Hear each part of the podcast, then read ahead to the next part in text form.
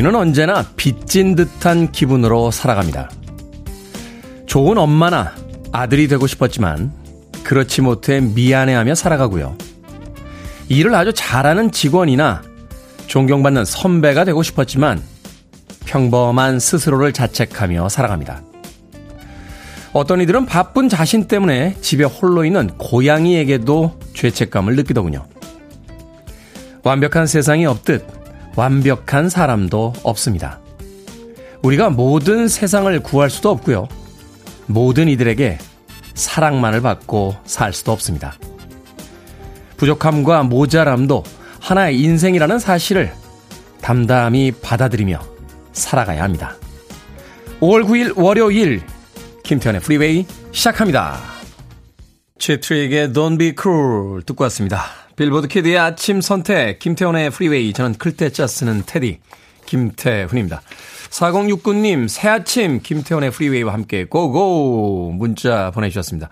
새 아침이죠? 아침은 언제나 새로운 아침이죠. 새로운 시작이기도 하고요. 똑같은 날이 없고, 똑같은 아침이 없으니까, 우리는 언제나 눈을 뜨면 새로운 아침이다! 라고 외칠 수 있지 않나 하는 생각 해봅니다. 자, 3962님, 안녕하세요. 한 주가 시작이 됐습니다. 즐거운 마음으로 오늘도 방송 잘 듣겠습니다. 하셨고요. 4023님, 안녕하세요, 테디. 미리 들어왔어요. 부산은 흐렸습니다. 하셨는데, 서울도 어제 오후부터 빗방울이 날리더니 밤새 비가 좀 왔습니다. 아침에 출근하는데, 에, 아직도 대제 남아있는 그 물기 때문인지 몰라도 조금 쌀쌀하게 느껴지더군요. 출근길에 에, 옷차림 조금 따뜻하게 하고 나가시길 바라겠습니다. 김은님, good morning입니다, 테디. 비 온 뒤에 쌀쌀한 아침이네요. 하셨고요. 7776님, 버스 기사인 남편이 사정이 있어 한 달 쉬고 드디어 출근했습니다. 남편이 출근하니 너무 기분이 좋아요. 가계 사정도 좀 나아지길 바라봅니다. 라고 하셨습니다. 7776님. 남편분이 쉬시다가 출근했는데 기분이 좋다고 또 새 아침, 새 월요일에 문자 보내주셨네요. 7776님께 제가 아메리카노 모바일 쿠폰 한 장 보내드릴게요. 커피 한 잔 하시면서 새로운 한 주의 시작 기분 좋게 하시길 바라겠습니다. 자, 청취자분들의 참여 기다립니다. 문자번호 샵 1061, 짧은 문자는 50원, 긴 문자는 100원, 콩으로는 무료입니다. 유튜브로도 참여하실 수 있습니다. 여러분은 지금 KBS 2라디오 김태훈의 프리웨이 함께하고 계십니다. KBS 2라디오 yeah, 김태현의 프리웨이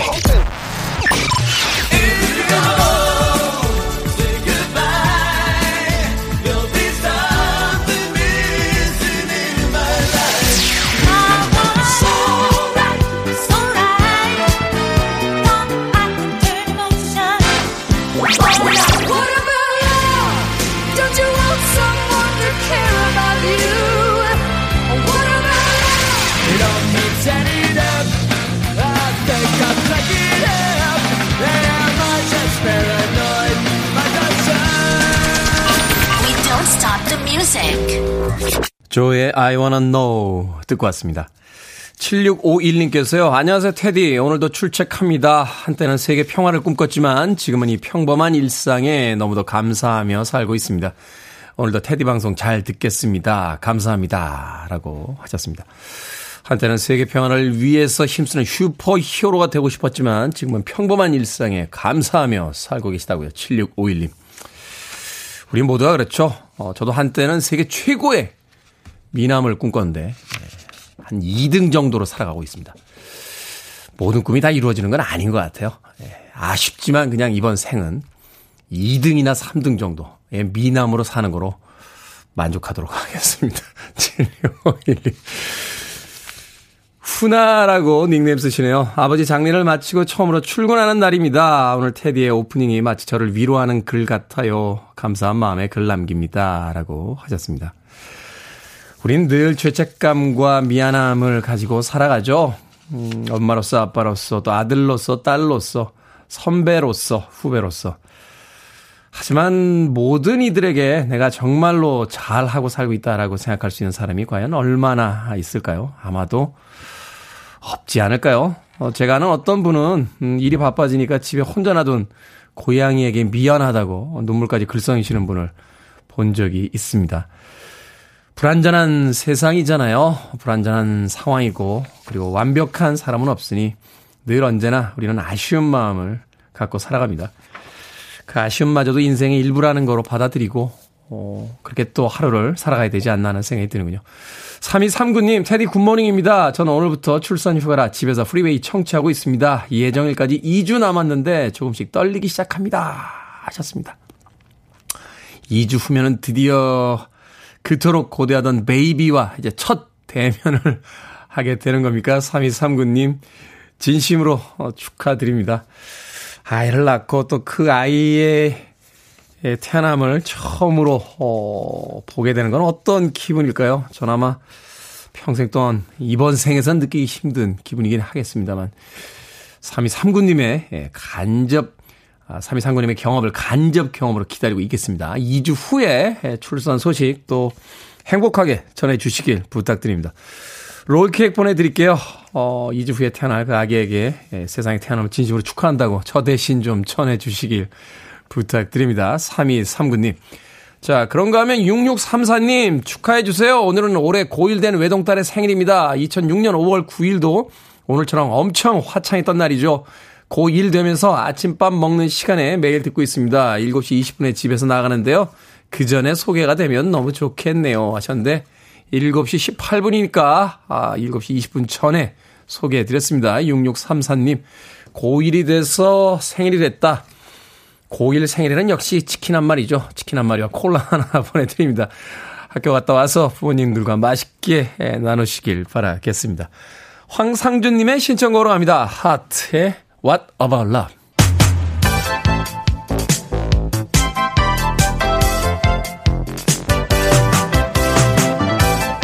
이 시각 뉴스를 깔끔하게 정리해 드립니다. 뉴스 브리핑 캔디 전혜연 시사평론가와 함께합니다. 안녕하세요. 안녕하세요. 캔디 전혜연입니다. 자, 문재인 대통령 오늘 청와대에서 마지막 업무를 한 뒤 퇴임을 합니다. 오늘 6시에 청와대를 떠난다고요? 예, 문 대통령의 임기 오늘 마지막 날입니다. 어제 문 대통령이 청와대 관제에서 마지막 밤을 보냈고요. 오늘도 굉장히 일정이 빡빡합니다. 오전에 국립서울 현충원 내에 독립유공자 묘역을 참배하고 또 퇴임 연설도 있고요. 참모진 등과 마지막 회의를 합니다. 오후에는 할리마 야콥 싱가포르 대통령 면담을 비롯해서 또 외교 관련 일정이 있고요. 오후 6시에 청와대 직원들의 배웅을 받으며 마지막 퇴근길에 나설 것으로 알려져 있습니다. 어, 그 이 자리에 아마 또 뭐 민주당 의원들이나는가 지지자들이 청와대 앞에 모일 것이다. 뭐 이런 전망도 나오고 있는데요. 대통령이 이제 6시에서 일단 청와대에서 나오니까요. 네. 이후에 서울 시내 모처로 자리를 옮겨서 하룻밤을 지내는데 왜냐하면 임기를 정확하게 따지면 10일 0시까지거든요. 그렇죠. 그래서 국방부를 비롯한 이제 주요 어, 기관과 연결된 한 라인을 통해서 일단 10일 0시까지 군 통수권을 행사를 해야 되는 상황입니다. 그리고 문 대통령이 내일 국회에서 열리는 제20대 대통령 취임식, 이제 내일이면 윤석열 대통령 이제 시대가 열리는 거죠. 그렇죠. 대통령 취임식에 참석하고 나 12시 서울역에서 KTX를 타고 사저가 있는 양산의 평산마을을 향할 예정인데 평산마을에 8일부터 벌써 시민들이 많이 찾아오고 있다라고 합니다.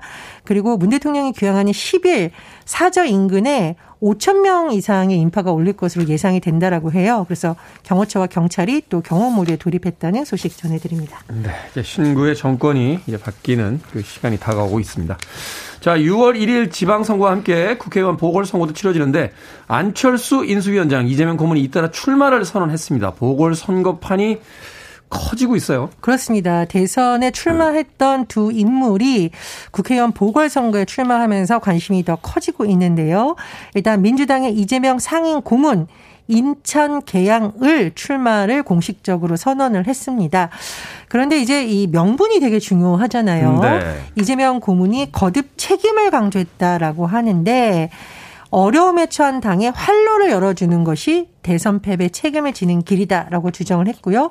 또 인천부터 승리해서 전국 과반 승리를 이끌겠다라고 밝히기도 했습니다. 지금 민주당 지도부에서 이 인천 계양을을 어, 전략공천 지역으로 결정을 했기 때문에 네. 이제 후보도 사실상 확정이 된 겁니다.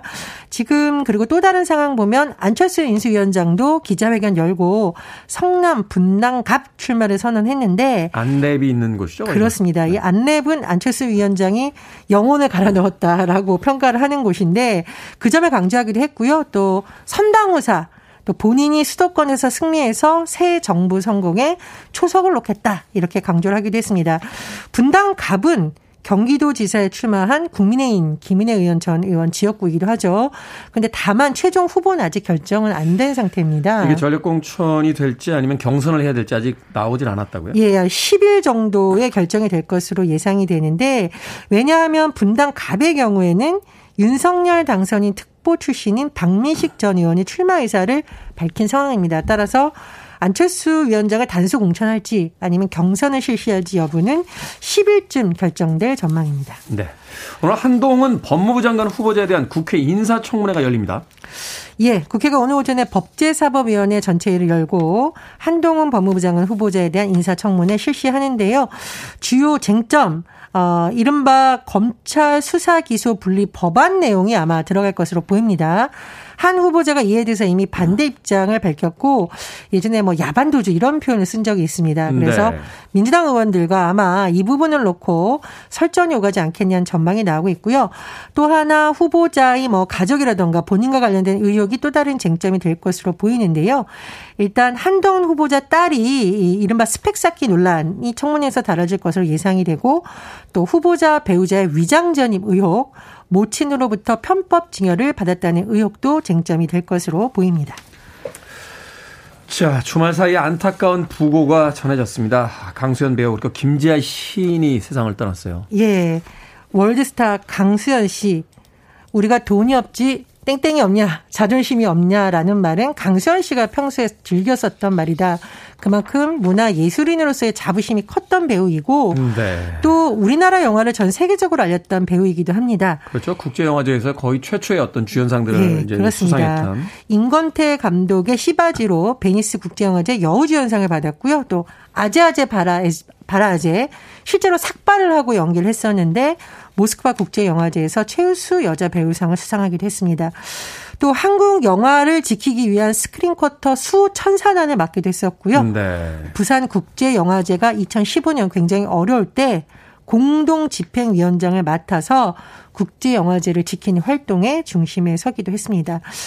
본인의 꿈에 대해서 연기 잘하고 관객에게 사랑받는 예쁜 할머니 여배우라고 밝혔다고 하는데 아, 할머니라고 하시기에는 너무 50, 이른 나이에. 55세 너무 네. 이른 나이에 가신 것이 아닌가 생각이 듭니다.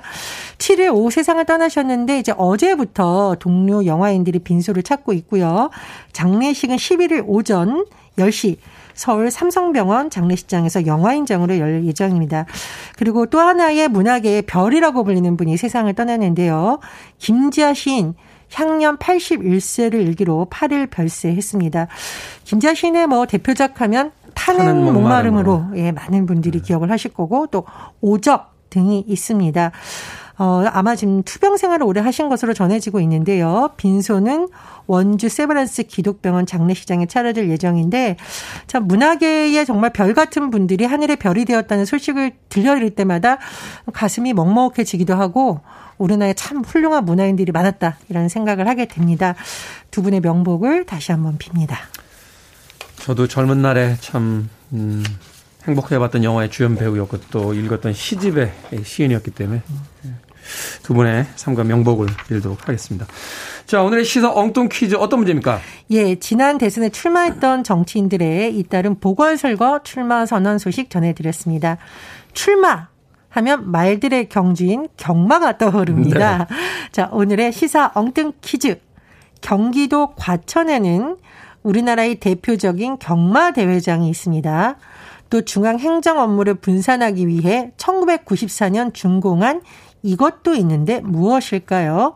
1번 살사, 2번 정부청사, 3번 함흥차사, 4번 마술사. 정답 아시는 분들은 지금 보내주시면 됩니다. 재미는 오답 포함해서 총 10분께 아메리카노 쿠폰 보내드리겠습니다. 경기도 과천에는 중앙 행정 업무를 분산하기 위해 1994년 준공한 이것이 있는데 이것은 무엇일까요? 1번은 쌀사, 2번은 정부청사, 3번은 함흥차사, 4번은 마술사 되겠습니다. 문자번호 샵 1061, 짧은 문자 50원, 긴 문자 100원, 콩으로는 무료입니다. 뉴스 브리핑 전희연 시사평론가와 함께했습니다. 고맙습니다. 감사합니다.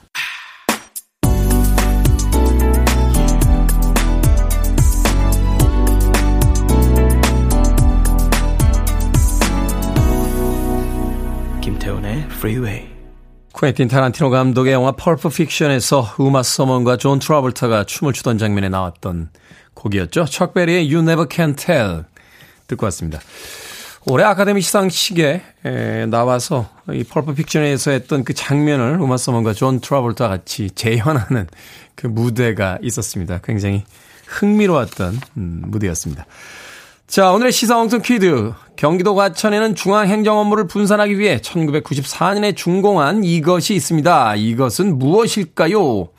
정답은 2번 정부청사였습니다. 정부청사. 황상현님, 한턱사라고. 갑자기요? 아무것도 없이 한턱사라고. 5622님, 테디는 언제나 신사, 잘생긴 미남 신사라고 하셨는데, 잘생겼다고 다 신사는 아닙니다. 예. 그런 이야기가 있죠. 어, 영웅이 되기보다 신사가 되기가 더 힘들다. 영웅은 평생에 딱 한 번만 용기를 내면 된대요.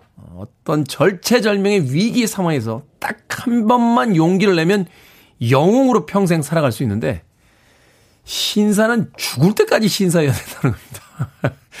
어떤 일을 당해도 품위를 잃지 않고 어떤 대접을 받아도 결코 예의를 잃지 않아야 그래야 신사다. 99년을 신사로 살다가도 한 번만 삐끗하면 저 사람 왜 저래? 라고 하는 평가를 받게 되니까요.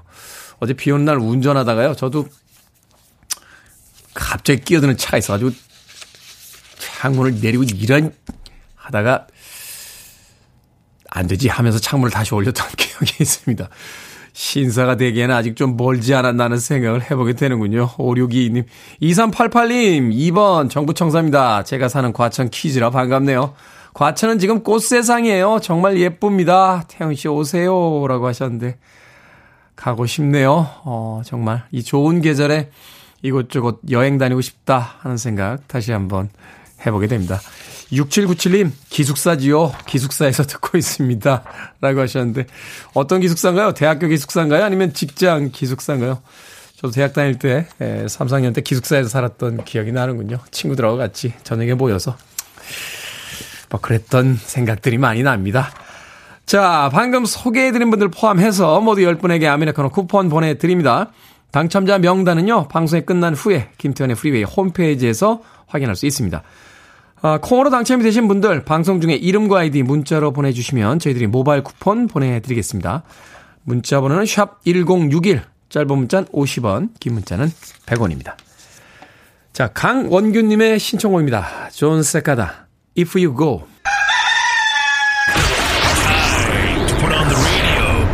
김태훈의 프리웨이 Are you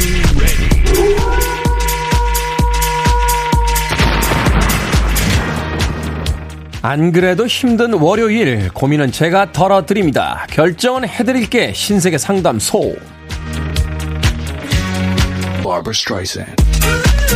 1758님, 프로포즈 없이 결혼 일정이 착착착 진행이 되고 있습니다. 그런데 이제 와서 따로 프로포즈를 해야 할까요? 아니면 그냥 넘어갈까요? 당연히 프로포즈 해야죠. 물 끓고 라면 사리 이거 가도 스프 쳐야 완성되는 겁니다. 황상현님, 저희 집에 고양이가 세 마리인데 아내가 길고양이를 또 데려오려고 합니다. 아픈 아이라 안쓰럽긴 한데 더 이상 감당이 안 될 것 같거든요. 찬성할까요? 아니면 반대할까요? 반대합시다. 내가 감당이 안 되면 그 아이에게도 좋지가 않습니다.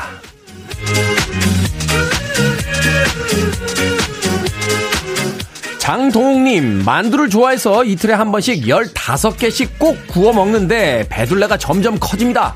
냉동실 만두가 다 떨어져 가는데 얼른 채워둘까요? 아니면 잠시 참아볼까요? 잠시 참아봅시다. 배에 이미 많이 채워두셨잖아요.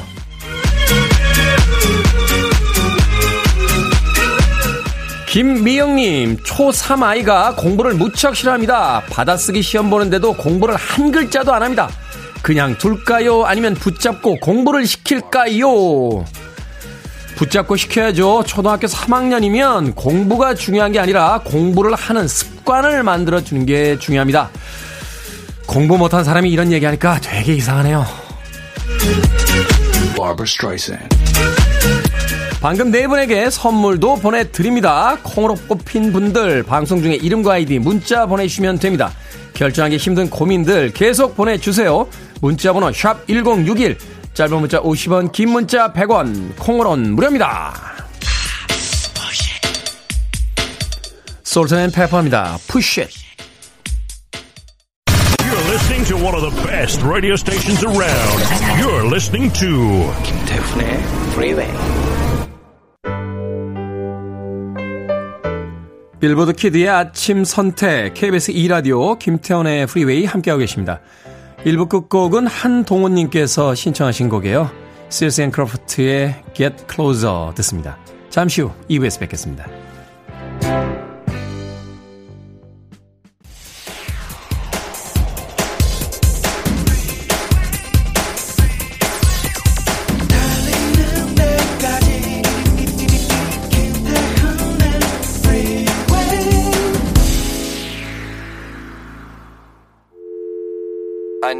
Arms around me. I need to feel your touch.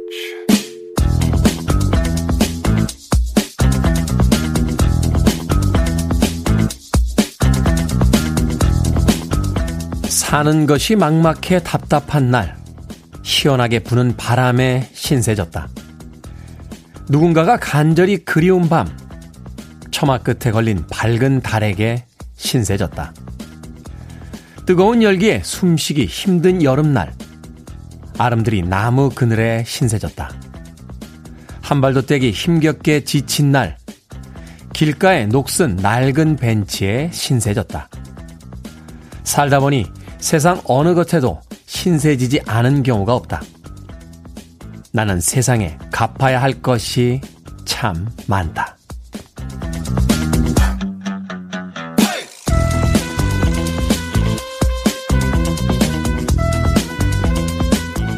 뭐든 읽어주는 남자. 오늘은 청취자 김명원 님이 보내주신 박광수 작가의 책, 광수 생각 중 일부를 읽어드렸습니다.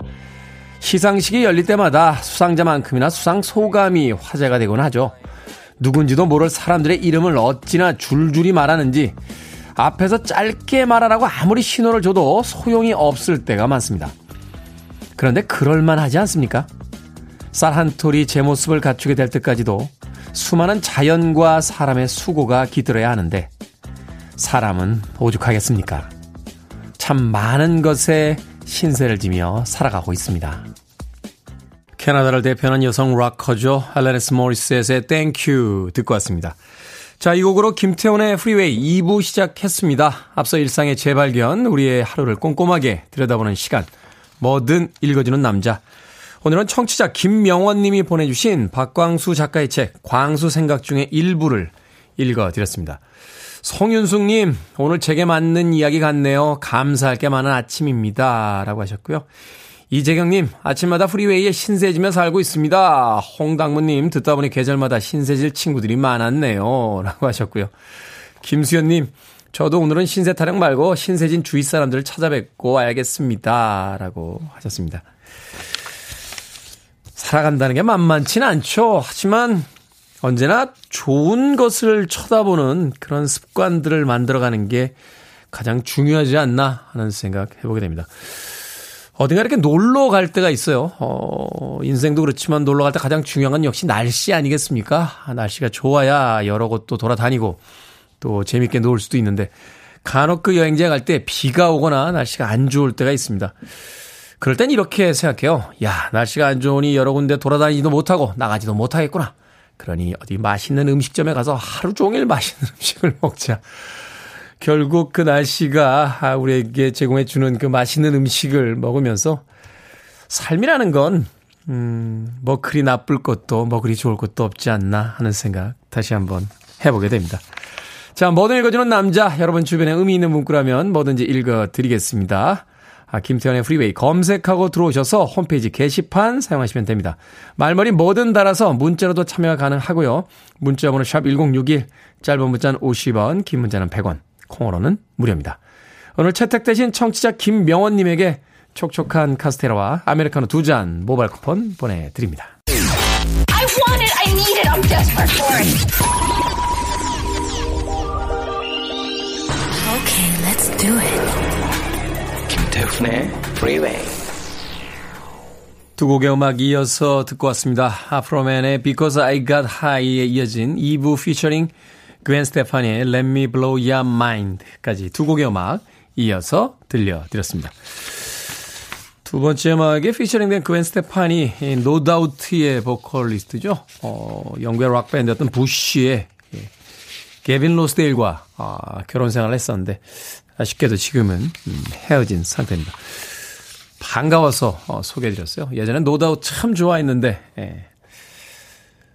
지금은 실질적으로 네, 해체된 상태로 알고 있습니다. 아프로맨의 Because I Got High 2부 피처링 그웬 스테파니의 Let Me Blow Your Mind까지 두 곡의 음악 이어졌습니다. 3232님 등산 다녀와서 온몸이 다 아픕니다. 무릎이 너무 아파 걷지를 못하겠어요. 운동 부족인가 봅니다. 오늘 하루 힘내게 해주세요. 하셨는데 아니 운동 부족으로 여기저기 다 아픈 걸 제가 어떻게 힘내게 해드립니까? 제가 하나님도 아니고 등산 다녀오셨다고요? 음 무릎은 좀 조심하십시오. 근육이 아픈 거는 시간이 지나면 회복이 되는데요. 이 등산을 많이 하셔서 무릎이 아프게 되면 이거는 나중에 고생을 좀 하십니다. 제가 그래요. 제가 제가 30대 때 정말 산을 어, 미친 듯이 다녔습니다. 예. 한번 산에 올라가면은 뭐 6시간, 8시간씩 타고 다녔던 기억이 나요. 저 구파발 쪽으로 올라가서 우이동 쪽으로 내려오고 막 그렇게 산을 타고 뭐 락클라이밍도 하고 그랬었는데 그때 젊은 나이에 너무 무리했는지 오른쪽 슬개골이 예, 나갔어요. 그래가지고 뛰질 못합니다. 아, 지금도 이렇게 관절에 무리가 올까봐 그래서 항상 운동할 때도 보호대 차고 이렇게 운동을 하는데 그때는 몰랐죠. 아플 거라는 걸. 그때는 젊고 싱싱했으니까요. 예. 선배님들이 하산할 때 천천히 내려가라고 그렇게 이야기를 하셨는데 파전에 막걸리 먹을 생각에 그냥 쿵쾅거리고 내려가서 지금 이렇게 오른쪽 무릎이 좋지가 않습니다. 등산 다니시는 분들 항상 내려오실 때 그 스틱이라고 하죠. 그 올라가실 때 쓰시는 것보다 내려오실 때 쓰셔야 체중의 한 15% 정도를 이제 팔이 받아주면서 관절에 무리가 없습니다. 무릎 관절 한번 다치면 오래 가시니까 또 잘 낫지 않으니까 조심하시길 바라겠습니다. 김희숙님, 아침에 눈이 일찍 떠져 걷기 중입니다. 이 아침에 이렇게 운동 인구가 많다니 이제껏 저만 아침 운동을 안 했다는 뜻인가요? 네, 김희숙 씨만 운동을 안 하셨어요. 김희숙 씨가 주무시는 동안 4천만에 가까운 우리나라 인구 중에서 약 3,870만 명 정도는 아침에 걷고 있었습니다. 김희숙님, 아침에 운동하셔야 돼요. 오래 사는 것도 좋지만 건강하게 오래오래 행복하게 살려면 운동 반드시 해야 됩니다.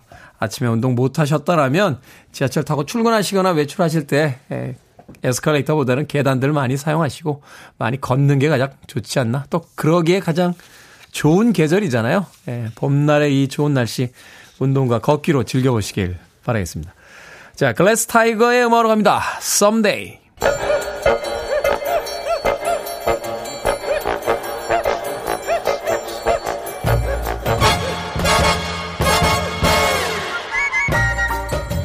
온라인 세상 속 촌철살인 해악과 위트가 돋보이는 댓글들을 골라봤습니다. 댓글로 본 세상.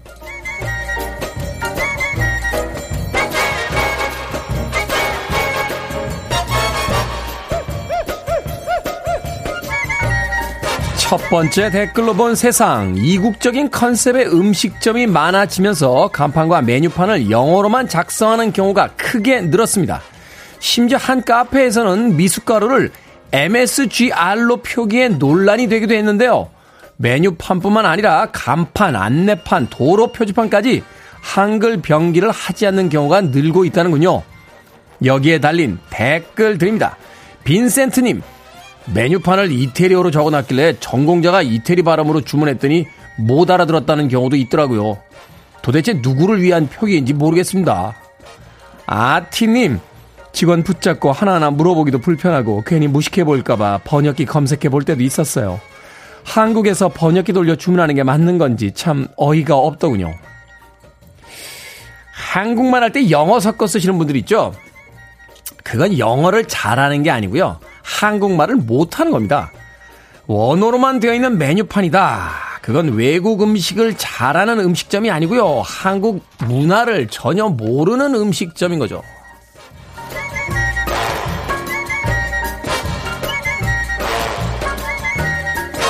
두 번째 댓글로 본 세상. 미국에 사는 남성이 장모님 차에 실내등이 켜져 있어 확인하러 갔다가 곰을 마주쳤습니다. 곰은 차 안에 있던 햄버거 봉지를 뒤지다가 그대로 문이 잠겨 갇혔던 건데요. 사람들의 도움을 받아 곰은 숲으로 돌려 보내졌지만 차 문과 내부 시트는 완전히 망가지고 말았다는군요. 여기에 달린 댓글들입니다. 스트리트님, 곰 표정이 늦게까지 술 먹고 몰래 집에 들어오다 엄마한테 걸린 아빠 표정과 닮았네요. 자기도 저렇게 사람들에게 포위될 줄 몰랐던 거죠. 훈이님, 근데 저런 경우 자차 보험 되나요? 곰이 스스로 문을 열고 들어와서 시트를 망가뜨렸다고 하면 어느 보험사에서 믿어줄지 궁금합니다. 차는 망가졌지만 평생 친구들과 나눌 이야기가 생겼으니 재미있는 추억이라고 해야겠죠. 그나저나 곰이 뒤지던 햄버거 봉지의 브랜드는 어딜까요? 이 영상 CF로 쓰면 대박 나겠는데요.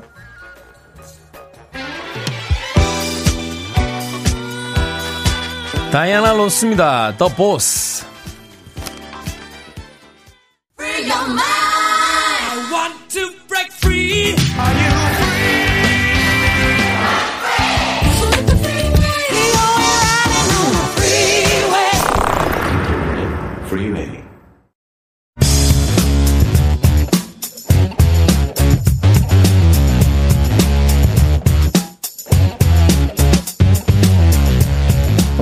월요일은 과학 같은 소리 안에 흥미로운 과학 이야기 쉽게 풀어드립니다. 과학 커뮤니케이터 궤도와 함께합니다. 안녕하세요. 안녕하세요, 궤도입니다.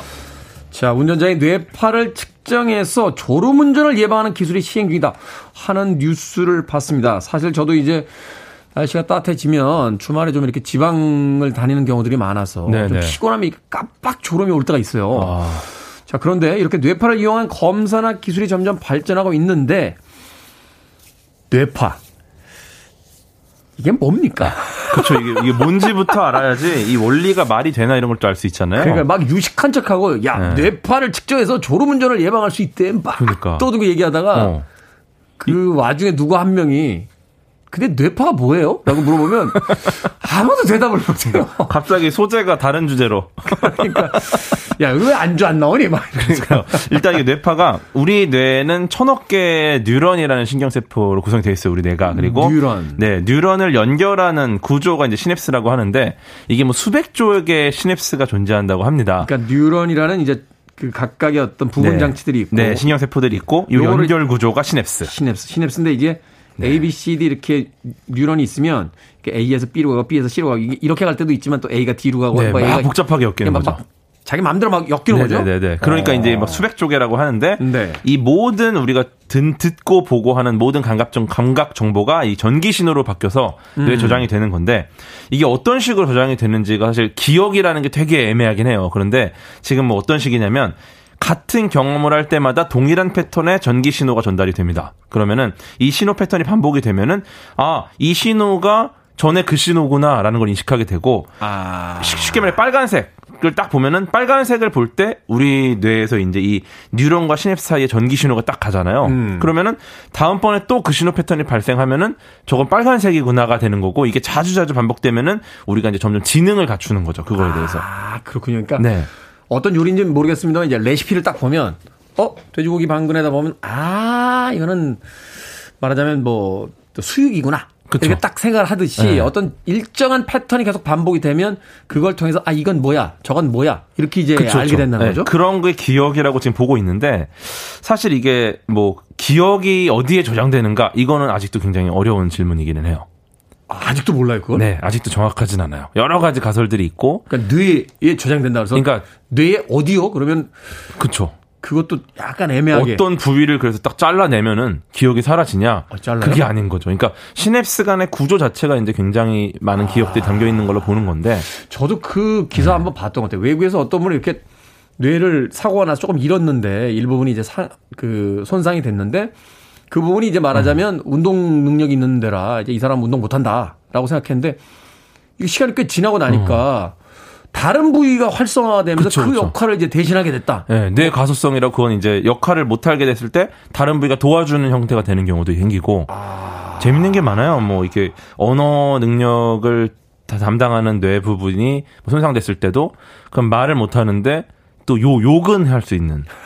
그래서 아 욕이라는 건 또 다른 형태로 저장된 근육의 기억인가 뭐 그런 식의 이야기도 있고 그러니까 이 기억에 대한 게 재밌는 얘기가 정말 많은데 어쨌거나 그렇군요. 예 정기적 파동이 발생하는 거고 네, 그거를 이제 뇌파라고 한다. 어, 근데 이게 정기적 파동 자체가 어 일단은 이 오갈 때 왔다 갔다 하면서 전기적인 파동이 있는 건데 네. 이게 일단 어떻게 발생하는지 좀 설명을 드리면은 두개골 안쪽에 이제 뇌가 삼층막으로 돼 있거든요. 3층만. 네, 그래서 경내막, 거미막, 연내막 있는데 그 안쪽에 더 대뇌피질로 더 내려가면은 음. 여기 시냅스에서 시냅스가 신경 전달 물질을 분비를 해요. 음. 네, 근데 이제 이 과정을 자세히 보면은 시냅스 외부에 나트륨 이온이 세포 안으로 유입되고 세포 안에 있던 칼륨 이온이 세포 밖으로 나갑니다. 네. 이거 뭐 복잡한데 신경 쓰지 않으셔도 되고 중요한 건 어쨌거나 세포막을 사이에 두고 이온들이 왔다 갔다 하면서 전이차가 생겨요.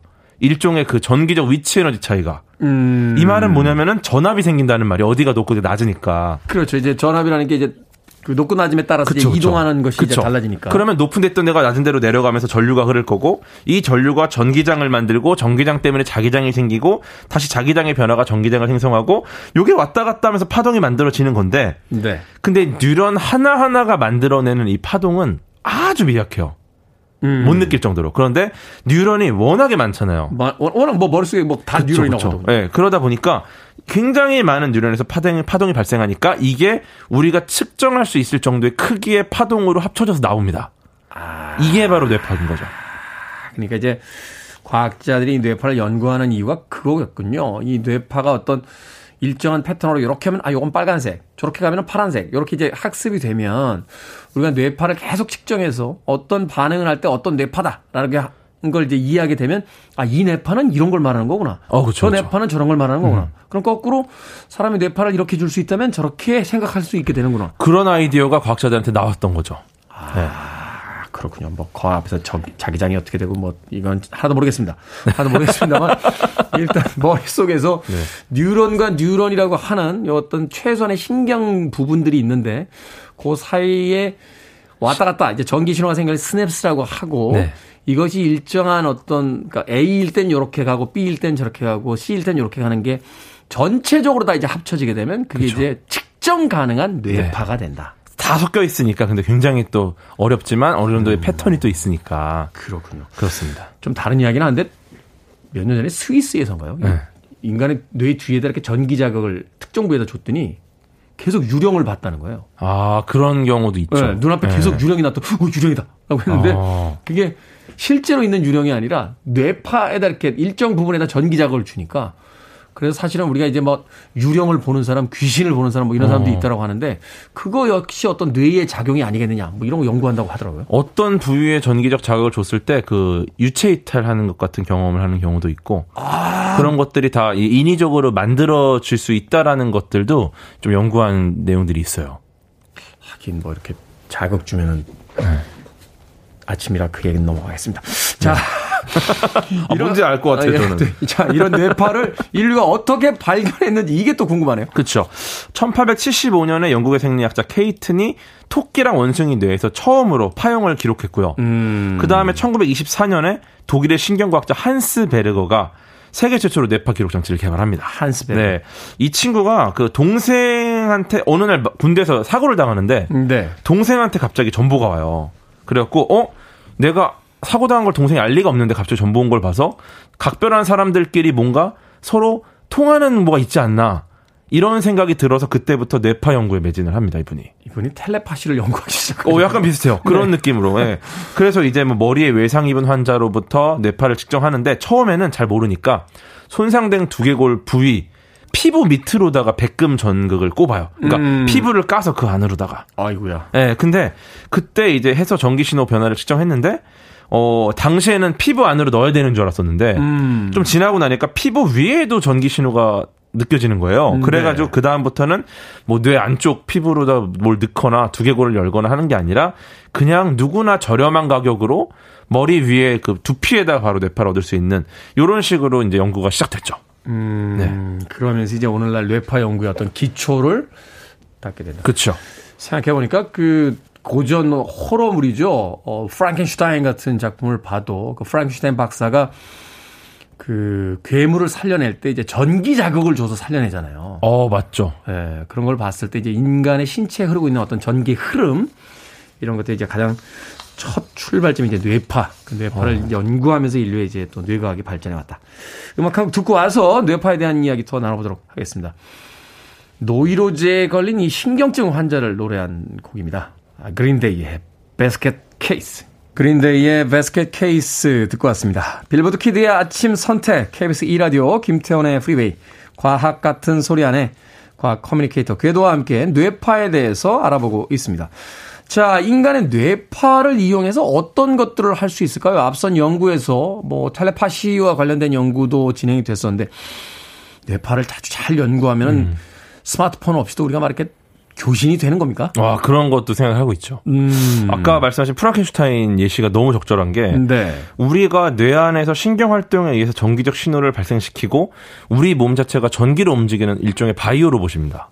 그렇죠. 그 네. 유명한 실험 있잖아요. 개구리 다리에다가 전기 자극 주니까 이렇게 파닥파닥 움직이는 거. 우리도 가능해요. 우리도 어. 아주 약한 전기가 뇌에서 나와가지고 네. 몸의 근육을 제어하는 거거든요. 이 수축기관을. 어. 근데 굉장히 복잡한 형태로 전기가 나오고 근육을 움직이니까 우리가 정교한 작업을 할 수 있는 거고 감전당했을 때 너무나도 강한 전류가 흐르니까 음. 우리 뇌에서 보내는 신호가 다 무시를 당해요. 그러니까 이제 마비되면서 못 움직여요. 마비되면서 네. 쓰러지는 그쵸, 거죠. 그쵸. 네, 어. 그런 상황인 건데 우리가 어쨌거나 이렇게 뇌가 굉장히 많은 일을 하고 여러 동작들을 하는데 그래서 그때마다 뇌파가 나오니까 뇌파를 측정한다라는 건 뇌 활동을 우리가 확인하는 가장 간단한 방법인 거죠. 음. 네, 그래서 아직은 우리가 뭐 뇌파를 통해서 뭐 감정이나 생각을 읽거나 뭐 숨겨진 의도를 파악하거나 이런 거는 불가능해요. 네. 근데 뇌파를 보면서 이 사람이 잠을 자고 있는지 혹은 깨어 있는지 혹은 뇌 기능에 이상이 있는지 이런 것들은 확인이 가능하다 지금. 이 사람이 흥분했는지 그쵸.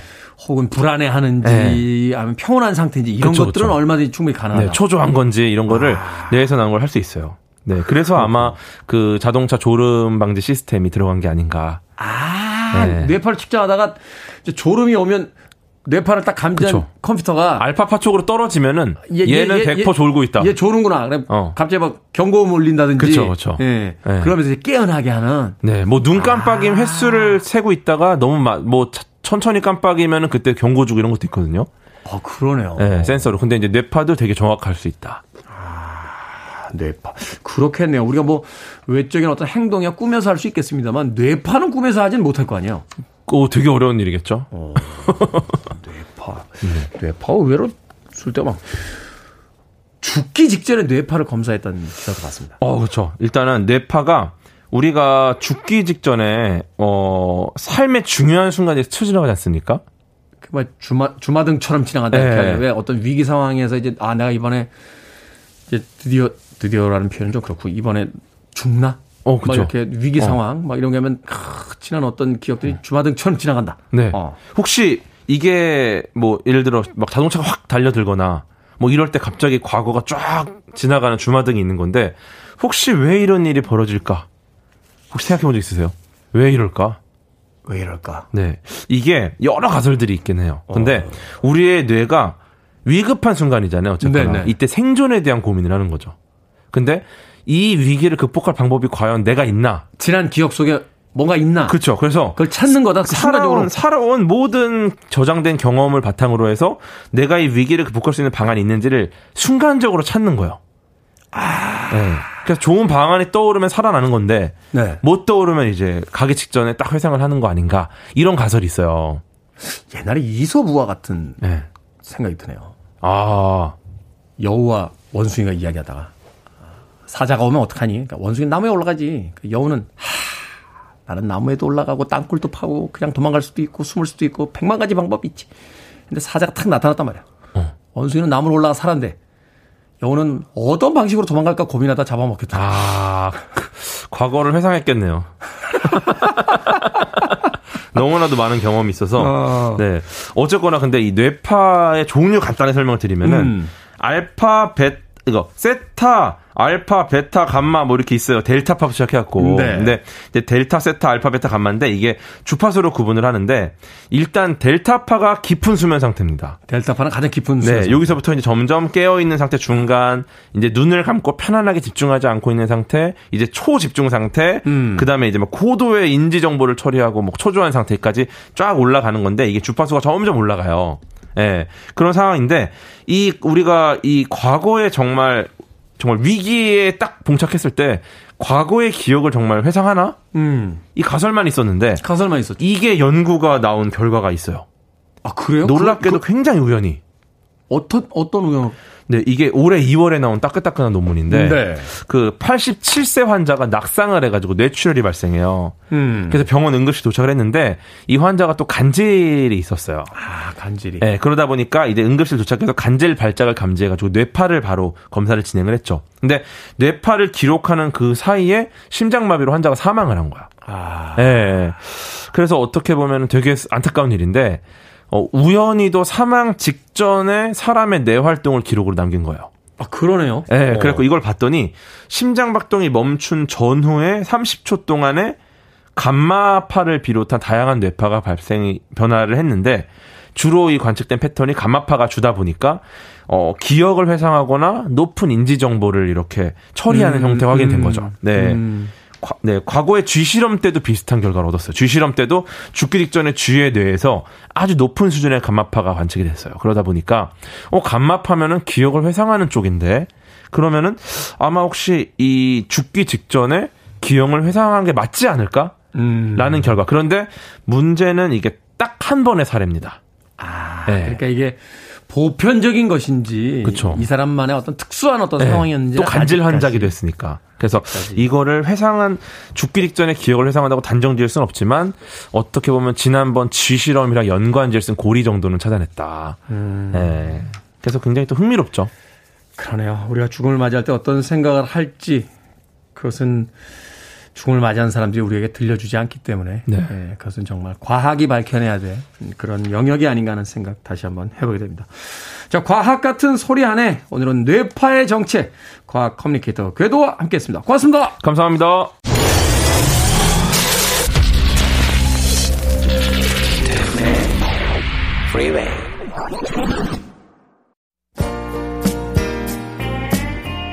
KBS 1라디오 김태훈의 프리웨이 오늘 방송 여기까지입니다.